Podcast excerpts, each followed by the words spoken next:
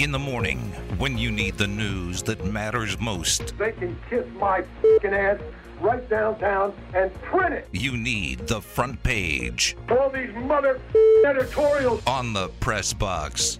they're really, really behind you around here. My fucking ass. With Graney and Bischoff, Rip them mother rip them cocky suckers like the fucking players. Brent Musburger appears to be retiring as the Raiders play by play announcer. He tweeted, Many thanks to the Raiders organization for fond memories. I'll miss broadcast partner Lincoln Kennedy and the radio production crew. What's next? I hear Mike Trout might step down as commissioner of his fantasy league. You never know. So Musburger retiring Yeah. here? Uh, seems like it. Um, you know, Brent. I thought Brent did a really good job. Um, I still liked him on college stuff immensely. Um, and we were at the, you know, where I'm at every game, so don't hear much of it. Um, sometimes have the radio on uh, just to hear what they're they're saying. Um, but yeah, seems like he's uh, stepping away, and be interesting to see who they get now. I I have no clue who the next play-by-play guy will be. Uh, can I read you a tweet from Fernando about this? Well, why not? Uh, Fernando responded to Brent Musburger, Thank you for retiring. About time. Man, got to get him some positive cereal, man. Fernando Something also in the morning. Fernando also tweeted, Lincoln Kennedy must be released. He picks the faders to win every game. He is a big time homer. That's the point, Fernando. Yes, it's Yes. the Raiders broadcast. That's what they do.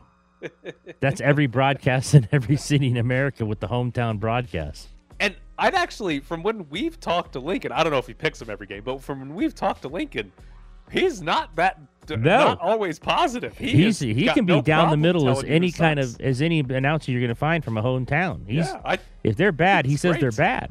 Yeah, I think Lincoln Kennedy's been great. So there's Fernando. Always a fun update from Fernando. Uh, I don't know. We'll see. All right, here's your update, Ed. Mike Trout, uh, he said he didn't want to comment on the Joc Pederson Tommy Pham situation, but he did say that he was unsure if he'll uh, return as commissioner for the upcoming season, saying every commissioner I know gets booed. So he, he no commented, but still sort of gave a, a little comment there. I assume he's having a little bit of fun with it. Uh, so we'll see. I, if you're Mike Trout, I think you gotta you gotta step down. You're getting too much slander in the media from It's Tommy not worth Pham. it for a guy like that, is it? I don't even know if I'd be in the league. Yeah, like, I'd be yeah, like, take "See you care of your league, you bunch of nut jobs, Unless he's in a league with a bunch of guys he knows he can beat and can take their ten and take their ten thousand dollars. Yeah, um, yeah, I wouldn't be the commissioner. I, I, although, how many commissioners do you know that get booed? Maybe mean, you get, real- maybe they boo you behind your back. Real ones get booed. Actual ones or fantasy no, football fantasy ones. football ones. If you have any idea what you're doing, people are people are too worried about their own teams. I mean, I I would have booed one of our fantasy commissioners because he rejected a trade in our league this past year, but that's okay. I I've been booed as a commissioner. Have you? Yeah. Why? Uh, just uh, minor things. Just setting up the the league on certain websites. Like some people have like their go-to websites, Right. Whether it's Yahoo or CBS or whatever, and they just didn't like that I set it up on one website or. You know, however, I did the roster with certain spots, but it's all like very minor things. It's nothing outrageous. Well, are you guys in deserved leagues where the commissioner decides the trades? We're in a league where it has to be a certain percentage of the owners. No, so the trade, our trade that got rejected was, um, it's a keeper league, so we can trade draft picks from the future. I was trying to trade uh, a third round pick two years in the future, and he said, no, you can't do that. You can only trade one year out. So I should have booed him. It's not written down as a rule anywhere. He just decided He deserved it to be booed rule. on that. Yeah, he, he just he just deserves everything. So he should have been booed, but eh, it's okay. Not that big of a deal. I should go slap him when I see him. Kalong told me a couple days ago, I, you got to get rid of this echo. I can't talk. I'm drunk. Whatever. So the NHL is trying to bribe the city of Tempe. Uh, yesterday there was a meeting. The Tempe City Council uh, agreed to push forward with a proposal that would see them help the Arizona Coyotes build a new arena. Uh, if you haven't been staying up to date, the Coyotes this year got kicked out of their arena and they will be playing at the Arizona State Sun Devils ice hockey complex that seats like 5,000 people. Uh, but they're trying to get a new arena built, and Tempe, it looks like they're going to at least push forward to talk about it. But the NHL came in yesterday and said that they will award the NHL draft and the NHL All Star game to Tempe if they help build a new arena. So they're effectively trying to bribe Tempe into helping the Coyotes get a new arena. Okay, I wanted it to be we're going to give you the draft in the All Star game. We're going to play the All Star game at Arizona State. That would be terrific. That would be if awesome happened. if they played Yes. the All Star game at Arizona State. Yes. Not if you build the arena. We're giving it to you anyway. That would be wonderful. Everything at Arizona State would be terrific. I, I'm all on board. For That this. would be and awesome. The, and the Coyotes say, our, or the uh, Sun Devils say, our logo has to stay Yeah, on the ice. Sorry, you can't take for it the out. NHL All Star game. What's that in the middle of the ice? I don't care about him. Next question. All right, NCAA baseball regionals get underway this weekend. Miami is hosting one of these regionals, and apparently Miami is going to serve vanilla milkshakes with chicken wings, carrots, and celery. That are, th- those are like stuffed on top as like toppers of the milkshake, not like on the side. Wait, the like your wings are in wing. the milkshake? It's like yeah, it's like a garnish on top of the drink, where the bottom of the ch- uh, chicken wing is in the vanilla milkshake. Overthinking the room. Once again, overthinking the room. I, I just, uh, you see these uh, ballpark foods, and some of them look good, and some of them are like, okay, that's absolutely disgusting. This might take the this might take the cake though, no pun intended. Milkshakes with chicken wings shoved in them. I get the carrots and celery for the wings, but with a vanilla milkshake. Well, you so you take it out and you you take your bite and it's got it's got the ice cream all over it. I guess. Are they I, I mean, sauced wings? Yeah, I mean, Uh, is there yeah. barbecue sauce in there and you mix it up? Oh, what a disaster! right? And like like I've had like you know Wendy's, you get a French fry and you dip it in a frosty. Like it's, it's Okay. okay. All right. but, it's not. but been- it's separate from the frosty. You don't have to dip it in. Exactly. You can get the you get the fries on the side, but even then, it's not. I, I'd still rather eat the fries and the frosty separate. Which is, if I'm going to watch Miami baseball this weekend, I think I just want to get the wings Yeah. on the side and have the milkshake with the yeah, wings. and drink That the milkshake like a normal person. That sounds delicious, to be honest with you. But as soon as you take the wings and stick them in the milkshake, I have no interest in that. Just and stop. I think Miami deserves to lose for that. I don't think they deserve to win a single game. Is this like their version of a Bloody Mary? Because you think know that's how kind- those come yeah. with Yeah. like a bunch of stuff Oh, on yeah. them. That might be what they're going for. Is their their uh, milkshake Bloody Mary, but no actual alcohol in it. Wow. Sorry. Um, I got you. thank you. Sorry. Sorry. Ryan Fitzpatrick is retiring. Here's a question for you. Ryan Fitzpatrick, never really like a great quarterback, had some great seasons, always was like the backup that would come in and be like, oh, yeah, this guy's better than the starter. But how many players are as beloved as Ryan Fitzpatrick without actually being very good at the sport? I think it was the beard. Is that what it was? It was the beard. Um, Ivy League guy, right? Yep. Okay, so Ivy League guy, beard had a little difference to him. Seemed like a cool guy. Um, I don't know if there's many as beloved. There- I mean, we'd have to think about it for a while to see, you know, who wasn't all that good but people loved. But uh, he he probably sits near the top. I liked him, and I knew nothing about him other than he's an Ivy League guy and he had a cool beard. And I knew very little about him other than he played for like 100 teams. It seemed like, and every every year he was someone's starter. I, I think the key here is that Ryan Fitzpatrick, two things. When he came in, right, as a backup or whatever, he was normally pretty good. He was normally one of the better backups in the league to a point where, yeah, you can make that guy your starter and it's not the most laughable thing in the world. But I think the other key is not just that he was a decent backup that could win games, he was a gunslinger, right? You, mm-hmm. Ryan Fitzpatrick came in the game, and it, if it wasn't your favorite team, you're like, oh, yeah, I want to watch Ryan Fitzpatrick play. He's about to throw it all over the place. Like, he was a fun quarterback to watch and was just good enough that Ryan Fitzpatrick was was fun to watch. And you knew, like, I mean, hell, the the last time he played the Raiders, he got his face mask pulled and still completed a 40 yard pass. And then that set up a game winning field goal. Like, that was incredibly fun. So I it's it's a guy that I'm I'm gonna miss playing. I think I wish he would stick around just so we could get him. Ah, you might want to put him in. He might be better than your starter. Just let him throw it around the field for a little bit. Coach Next question. standing in your corner. Next question. John Lynch says Deebo Samuel will be a 49er this season. His quote yesterday We haven't traded him, and I'd be a fool to trade him. So, yes, Deebo will be part of the 49ers this season. Well- uh, does Deebo Samuel know that? We've talked about Darren Waller with this, and if teams are going to hold him to the fire and say you're staying with us, then Deebo's going to have to make a decision. Um, I don't think he went to OTAs, uh, but when you when the fines start coming in, I don't care how much you want to move on, man.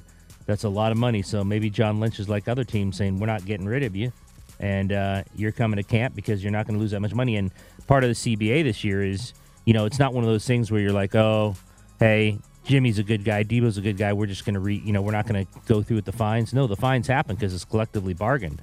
So Deebo can say all he wants, but when when push comes to shove with that kind of money, I think he shows up. By the way, incredible win for the owners in the CBA Oh, to make geez. it to where those fines are guaranteed. Yeah. Because because in the past teams could choose whether or not to fine. Yeah, they the could like even they'd go away three weeks. Like, ah, Jimmy's a good guy. We'll we'll, we'll you know we'll um, forfeit the fine there and he'll Yeah. be fine. Or even in the past they would like say they were finding the player and then once the player showed up and reported Right. they'd be like all right you don't have to. you're Right, fine here's your money back but now it's in the cba you get fined it does not matter if the team loves you it doesn't matter if they want to find you it's part of the cba terrific job by Yeah. the owners i don't know how the players I don't know how the players agreed to that, by the way. Right. But here is the um, the interesting part on Deebo Samuel. We still haven't heard from Deebo Samuel what he would be unhappy about, right? We haven't heard like he's in the last year of his rookie deal, right? So potentially he wants a new contract, but we haven't heard that from him. There might be a case where he just doesn't want to play for the 49ers, right? And he just is like, yeah, it's fine here, but I want to go somewhere else. I want to be in a different state or city or team, whatever it is. We just haven't heard from Deebo what the problem is, which is a very weird spot to be in because we kind of assume it's contract. I assume it's the contract. But we don't actually Right. know that, and it could be something else. So I'm I assume he's going to be a 49er because if John Lynch says so. But I will say one thing: if if Deebo Samuel has told the 49ers, I just don't want to play in San Francisco, and he's basically just said, I'm not going to re-sign with you at the end of this season, they should absolutely trade him. There's no doubt about it. They should trade Deebo Samuel because then you get something back for him as opposed to he plays out this year and then he walks and you get nothing in Right. return. So if he's told them he doesn't want to play for them, like it's not money related, just I don't want to play in San Francisco, they should 100% trade this guy because you'll get something. Deebo Samuel's good. You'll get something for him. I think he saw who signed what they signed for, and he wants more money. Man, how many GMs are like this Christian Kirk Oh, contract? he screwed everybody. He's just, that guy. That guy made so many people a lot of money. Hunter Renfrow's sitting there saying, "All right, boys, when's it going to happen?" this Christian Kirk contract, and every receiver's in the league like, hold on, I'm definitely better than him. That guy. Where's my money? All right, coming up next, the Colorado Avalanche, two games away from the Stanley Cup. It's the Press Box with Graney and Bischoff on ESPN Las Vegas. Ed, you know what you should never do? Pay goalies. Pay your goalies. Darcy Kuemper makes 4.5 million. He got hurt, didn't play game 2, and guess what? His backup that makes 2 million got the first shutout in the series. Don't do it. They're just a bunch of meat bags. You can put anybody back there and it's going to be the same. Don't pay your goalies. Pavel. Look at that. A shutout of The the, shutout. Oilers. So the interesting part about that game is it wasn't so much Pavel Francouz with the shutout. They shut down Edmonton. Connor McDavid's expected goals rate when he was on the ice was 27%. This is a guy who was like the best player in the league, and when he was out there, the Avalanche dominated Edmonton, completely shut them down, outshot Edmonton, outchanced them, everything. And if they shut down Connor McDavid, I, what else does Edmonton have for you? I mean, there's not much else you can throw at Colorado to have a chance to win the series if Connor McDavid isn't dominating when he's out there, especially if he gets dominated. So, are the Avalanche about to sweep this series? I think Edmonton gets game three. Hot take. Hot. I think they go home in front of that crowd, back in Alberta and uh, in Edmonton, and uh, they take game three, and then they lose in five. Oh man. Okay, so if Danny they just lose gave in me the five- thumbs up. He agrees. Okay. Danny's Yes, I'm excited. hoping All it right. goes exactly like Oh that. well, see, I thought Danny was just agreeing with me, but obviously there's a betting slip somewhere in his wallet. Yes, I do have. I have the Avs to win in five, but I also have this series to to end in six. Either team can win, but I took the Avs to win in five because obviously it pays more. But Sure, I got I got you? two outs, and the way they're looking, I think the Avs can take it in five. All right. So, if this series ends in five or a sweep, do we look back on the Edmonton Oilers as ha- having had a good season? I mean, I think so. Given what Calgary did in that division, I, th- I mean, I don't think did anyone expect the Oilers to get this far. I mean, McDavid had to play out of his mind. Um, I think it's a good season for them. I, I never expected them to get to the conference final. I didn't. As as good as he is, as great as he is, best player in the world. Um, I didn't think they'd get this far. So, you know, sweeping is hot is bad. If you get swept, it's really really bad. No matter who you're playing.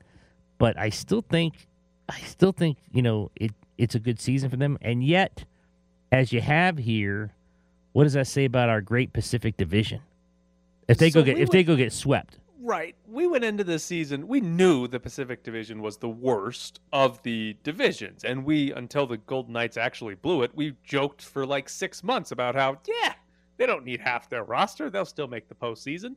They didn't end up making the postseason.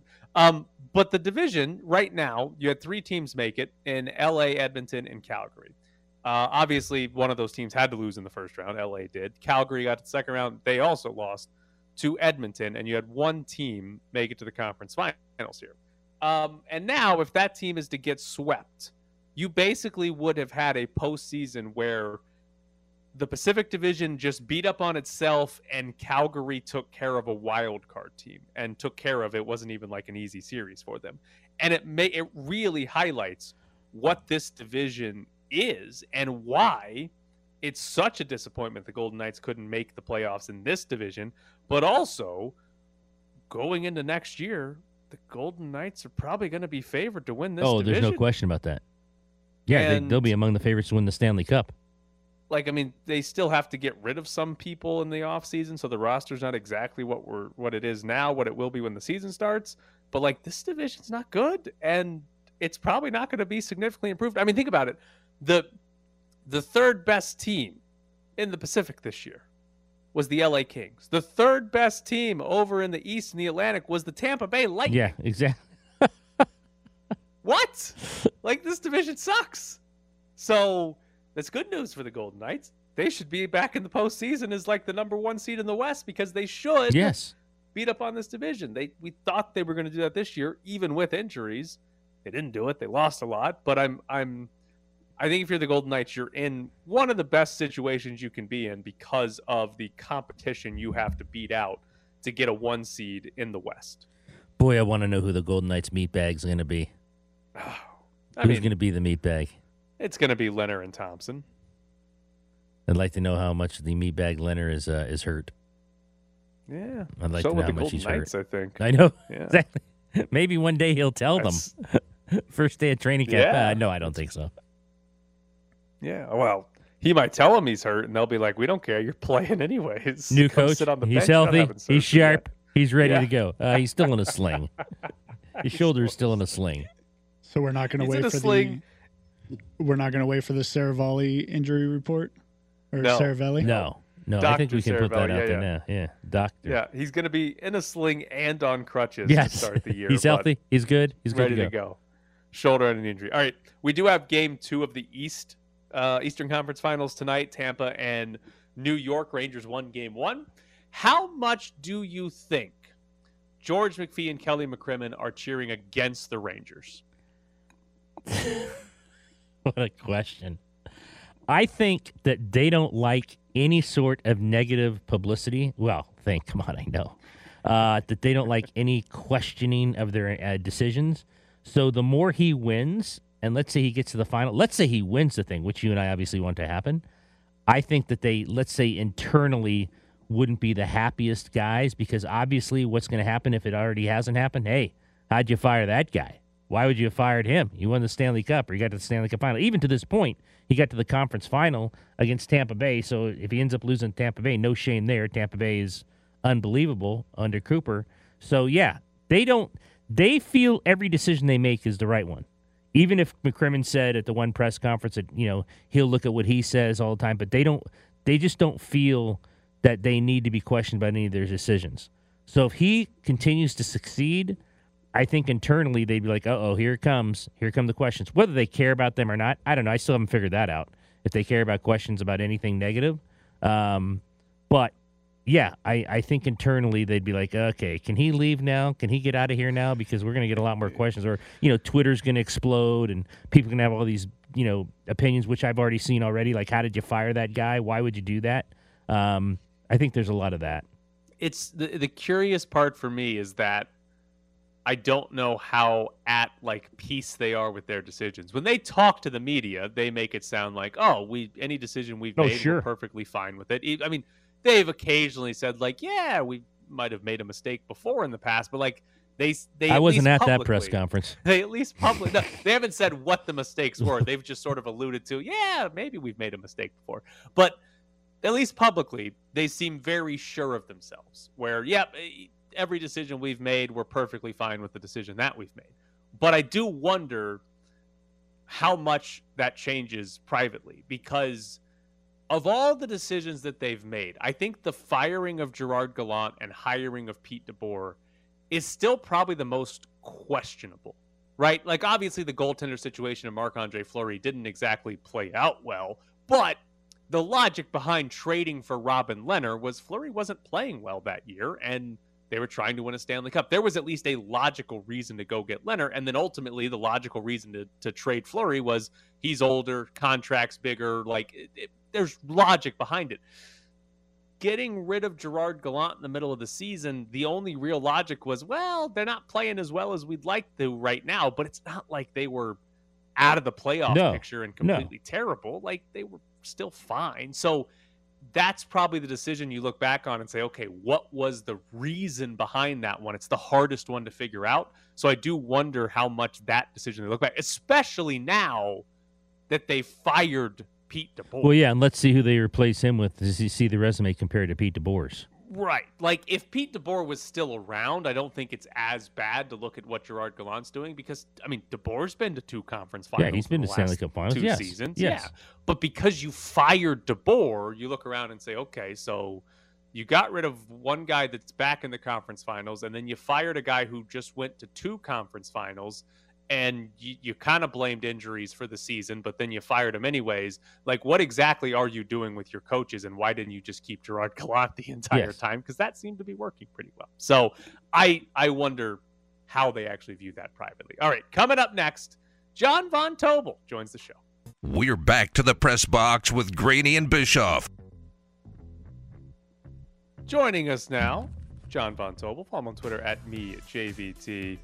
Good morning, John. Hey, Can John. you help explain to us how not how the Celtics scored 17 points in that 17-0 run, but how did they keep the Warriors from scoring during that 17-0 run? So I'm, I'm glad you you phrased it that way, by the way, because a lot is being made of the three point shooting, and not enough of the fact that they held the Warriors scoreless for five minutes of game time. And I think a lot of it has to do with, with the way they switched things up. If you watch the first three quarters, guys, you know they were employing a lot of drop coverage. I think there was even like a sideline cam of Mike uh, Marcus Smart telling them like, "Hey man, like this isn't the Miami series.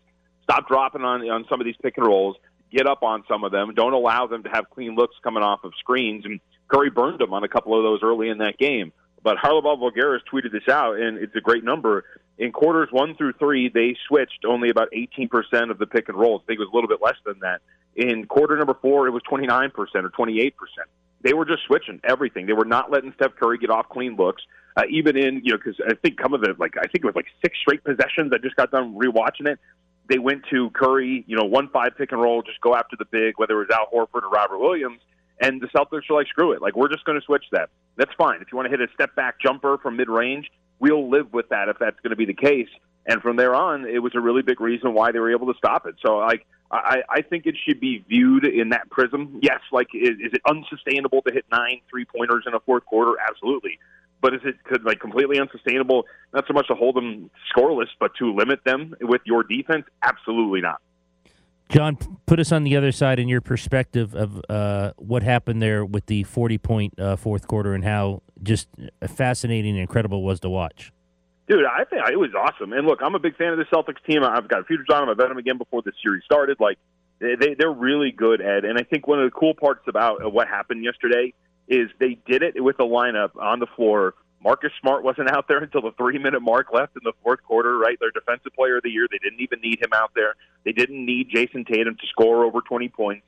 It was Jaylen Brown, uh, Derrick White, and Al Horford who carried them along. And it was it was brilliant watching those guys work. You, you know, like in the first six minutes, for example, of the fourth quarter, it was six minutes and 50 seconds. Jaylen Brown scored 10 points, had four assists, had a steal, and was perfect from the floor. He, like it was, it was, just amazing watching him take over, and whether it was dribble penetration, kicking it out to open shooters, finding guys in transition, doing all of those things. Brown uh, was brilliant, and what he was doing was kind of like a microcosm of what was happening in that fourth quarter. What what the Celtics were doing, because again, kind of bringing this back to that three point shooting. Again, like we can talk about unsustainability, but when guys aren't within six feet of you as a shooter, you're probably going to knock those down at a really high rate, and that's what was happening. It was beating guys off of the bounce, kicking it out to guys, getting the Warriors into rotations, and that's exactly what happened. Al Horford in that quarter, I think, had three wide open, like the defender six feet or farther away, three point attempts, and that's what the Celtics did. They played incredible defense, and on the other end of the floor, they picked up their uh, their matchups, and they just went ham. They went hard to the paint and kicked it back out to open shooters, and that's what got them that win. Uh, Jayson Tatum shooting three of 17. Did you take that as something the Warriors did well, or Tatum just missing a lot of shots he should normally make? Nah, I thought it was more Tatum. Like if you go back and watch, there was a lot of wide open looks that he just wasn't hitting. He just didn't have his form for whatever reason it was. You know, we can chalk it up to nerves being in the NBA Finals for the first time. I know that um, one of the dumb storylines and narratives that I heard was, "Did you see? He was talking to the media and he was amazed by the backdrop saying finals. He's distracted." Like so, maybe it was that. Um, but I think really it was just the guy has off nights. You know, we see this in the NBA all the time, and he had his. But the cool part is, kind of what you're talking about there. He didn't let it affect him, and he went to more of a playmaking role. But there were a lot of wide open looks that he was bricking. So I, I don't think like rewatching that, nothing came out uh, of like, oh man, they're doing this to Jayson Tatum, that's throwing him off of his game because what the Celtics do is they'll they'll mismatch shots. They're just going to go after guys and try to get one on one matchups. So he was going after Curry they, in the first quarter. He went after Looney a whole bunch. I don't know if that was really the matchup to do it because he was trying to shoot over him. But I thought it was more of him not really finding his shot as opposed to what the Warriors were doing defensively. If if you're the Celtics in the back of your minds, uh, are you saying uh, with the role players and what happened there in the fourth, that's probably not going to happen again with the shooting? But then again, on the other side of the coin, Jayson Tatum can go score 40, so you might be okay. Yeah, no, I, I think if you're the Celtics, Ed, you're coming out of this feeling great. Like even Ime Udoka said it after the game, I, and I, I agree with him. I don't think they played particularly well in that game overall, and they came out and did what they did in the fourth quarter. Are they going to drop 40 in the fourth quarter again? No. Uh, but if you're Boston with the way you play defensively, can you limit the Warriors to 16 to 20 points in a quarter again? Sure. I mean, look at the second quarter. I think they I think they held the Golden State Warriors to 22, 23 points, something like that, and they forced seven turnovers, and that's why they led at halftime. You know, that that second quarter is going to be lost because we talk about the fourth. But the second quarter was just as dynamic defensively for Boston. So yeah, like I think if you're the Celtics, you're coming out thinking, you know what? Do we want to go into the fourth quarter trailing by 14 points again? Absolutely not but I think you're going to be in much better positions as you kind of move forward here because also in that third quarter, look, the Warriors are a really good third quarter team. They have been a very good third quarter team under Steve Kerr, uh, but they also shot extremely well in that quarter, right? It was Otto Porter Jr., it was others who were contributing. And once that started to fall off and their offense just bogged down to Steph Curry bail us out, it completely fell off. So yeah, I think if you're Boston, you're feeling pretty good. Like, sure, we were down, but like we can get this win in different ways other than what happened yesterday. Draymond Green is not on the Warriors because he needs to be an offensive threat. he scored four points in that game, but he took 12 shots and missed 10 of them. Does Golden State need Draymond Green to shoot less or Draymond Green simply to make more of those shots? It's shoot less, make more, right? Like like a four of six kind of night for Draymond Green is right where you want him. Like you know, you want like a couple of those mid-range floaters to go down. You know, for shockingly for a guy who's you know more of a forward-oriented type of dude, and this has always been kind of the deal throughout his career. He's not good within four feet of the basket, like at all. And you saw that a bunch last night in terms of failing to kind of finish in the restricted area. But like that, like yeah, like you need You just need like four or six and, like some you know some really nice facilitation moves that we know that Draymond is capable of. And he had some pretty good moments. I mean, there was a moment where him and Andre Iguodala he catches Payton Pritchard on the on his backside when he screens for Steph Curry. He rolls to the basket. Derrick White has to come over and help, and then he lobs it up for Iguodala, who cuts perfectly off of White, and then you know they they finish it. Like little things like that, Draymond does really well. But like the other stuff, and this is like this is the brilliance of Boston and some of these teams when you're watching them. They don't mind helping off of Draymond Green on defense. You saw it. Yeah, all of those threes that he missed, I think every single one of them was wide open because they don't care about Draymond Green. And that's kind of the downside of playing him on offense, which is on defense. If you're smart enough, and the Celtics are, they're going to help off of you. They don't really care, and you have to make them pay. And Draymond Green, with that backpack that he wears with his shooting motion, eh, he's got to make them pay, and he usually does not. So, like, I think it's just shoot less, make more. And I think if you're right in that like four or six range, you're pretty happy. But then, of course, you got to ask yourself where those other shot attempts are coming from, where the offense.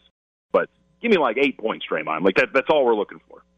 You talked about how they changed up defensively. Uh, was there more to it of why Steph Curry only took five shots in the fourth quarter? Oh, I think that. So there was a couple of things. Ed, one, they, they they were doing a better job of just like limiting him. You know, when I talk about them switching on to him, like so he wasn't getting any open looks. In those first three quarters, when like there were a couple of times when they were either dropping off or a couple of guys would miscommunicate and go with the roll man or the screener as opposed to going with Curry. So he'd get this wide open look right off of the screen, and he'd pull up, he'd get aggressive, and he would shoot. Uh, but in the fourth quarter, when you're talking about okay, it's just body after body after body in front of him. Well, then all of a sudden he's passing out of it a little bit more. Some of his shots are missing, so he's not going to be as aggressive. Especially like Robert Williams is a really big deterring force, and so it's great that you can hit him with a step back jumper in mid range, but that's not always going to be there for you. And Robert Williams did some pretty good moments, or had some pretty good moments against him.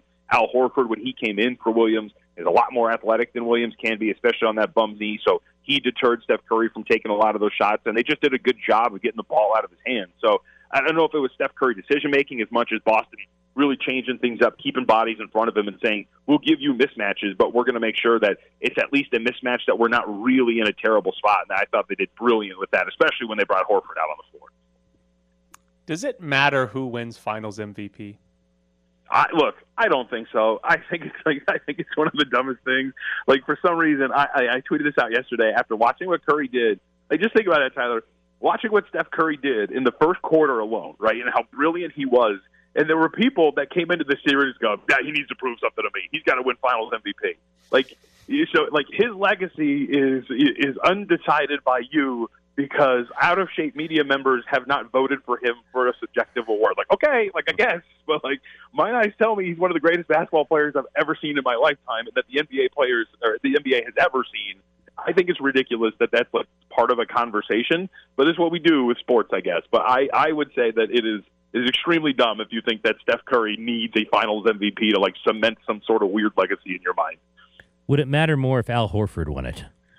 I mean, I think wouldn't that be kind of cool? I mean, now I hope he doesn't. I've got Jaylen Brown at thirteen one Finals MVP.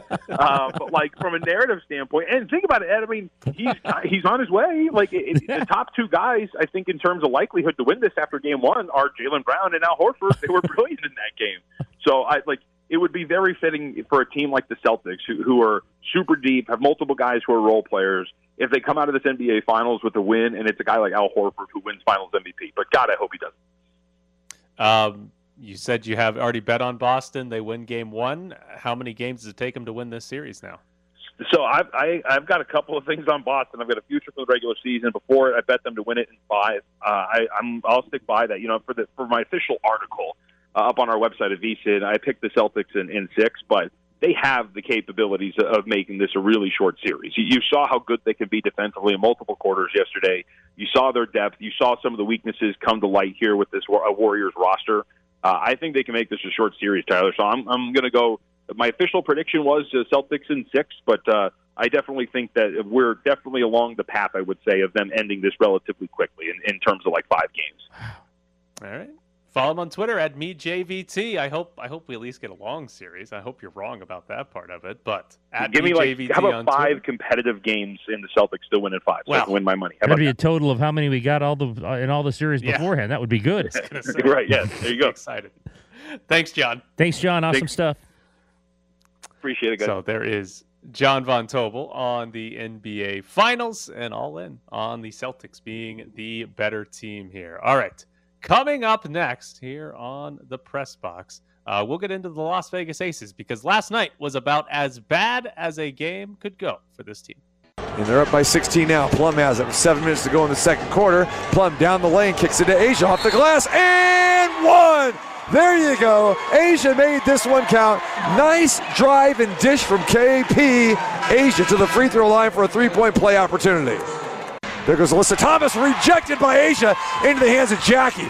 Jackie one on two, trailer Plum, three, boom! Kelsey Plum assists Jackie Young in the trail right there. 55 53. It's the closest the Aces have been since the first period. Live from the Findlay Toyota ESPN Las Vegas studios, this is the Press Box with Graney and Bischoff. The Las Vegas Aces lost their second game of the season last night to the Connecticut Sun 97 to 90. But more importantly than losing the game, two players left the game with injury. Jackie Young rolled her ankle and left, and then Chelsea Gray also rolled her ankle but actually hit her face on an opponent's shoulder as she was falling to the floor after uh, rolling her ankle and had to leave and get stitches. Um, what that meant is that in the fourth quarter of this game, while they're trying to mount a comeback, the Las Vegas Aces had three centers on the floor at the same time. We don't want that. Like Bill Laimbeer never put three No, centers we don't on the want floor that. at the same time. So in their normal starting five, A'ja Wilson's the starting center. Theresa Plaisance is a center they've used probably the most. She's I think she's the most used bench player this year. And then Kiah Stokes was the other center that came in. And this is where we've we've mentioned it before. Despite the nine and one start, the Aces don't have much of a bench. They don't have much depth. They don't get much bench scoring. Don't even get many bench minutes, to be honest. And when the Aces starting point guard and when the Aces starting small forward got hurt and could not play in the fourth quarter, Becky Hammon did not have a single guard on the bench that she trusted to put in the game. And so she played with three centers to end that game. And what you had was effectively Kelsey Plum playing point guard, Dearica Hamby, who's a power forward, was the sh- technical shooting guard, and A'ja Wilson was like the small forward. This bench is brutal, and if Jackie Young and Chelsea Gray are going to miss any significant time, that's a massive blow to what oh, this season's going to yeah, be. they're. It's not going to be nine or eight straight wins anymore if this happens. And this is like you said. This is what we said all along. If if we said all along, look, if they stay healthy and they don't just get completely gassed, they should win the championship. But we've already seen, and there's a lot of season left. What happens when one or two of their best players get hurt, and it's not good. So while everyone says they're the best team in their full strength, I believe that. Um, you saw last night that you know they only they lost 97-90, so they were in it.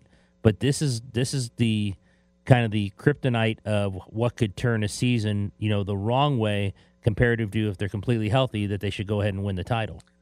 The Aces starting five this season has played 214 minutes together. The next most used uh, lineup in the WNBA has only played 95 minutes together. They have doubled up the second most used lineup. That's how heavy they're relying on these starters, and now two of them got hurt. Now, how long Young and Gray will be out, we'll have to see. But Young looked worse.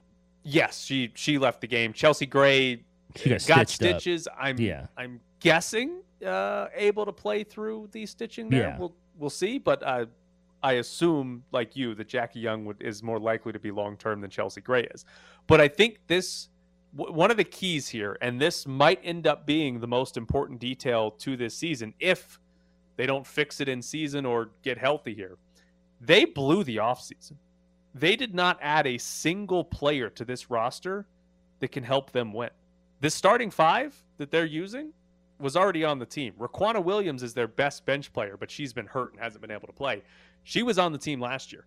They didn't improve this roster at all in the offseason. Didn't add a single player that's helpful. And when you go back and you look, they didn't sign anybody that's really helpful, but they also traded away two picks in the 2023 draft to get two picks in the 2022 draft and then cut both of those players Mhm. less than a month after the draft.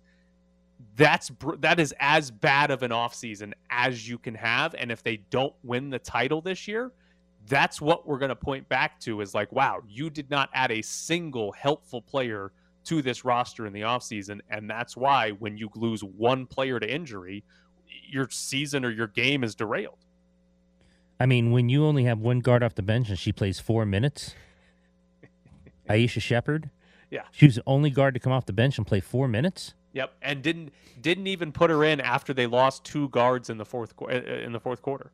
Like they just played three centers instead of playing any guards on that team. Shades of Billy, and he didn't like Yeah. you said, he didn't even play center two, Yeah. three centers at a time. I mean, Laimbeer would still have put guards in the game at that point.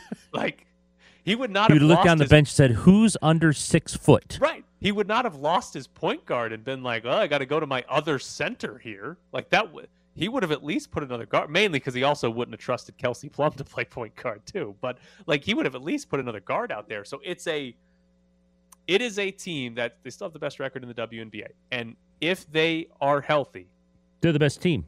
yes, that starting five is the best that the WNBA has to offer. That starting five is outscoring opponents by 20 uh, over 100 possessions. Each 100 possessions, they're outscoring opponents by 20. Like they're phenomenal.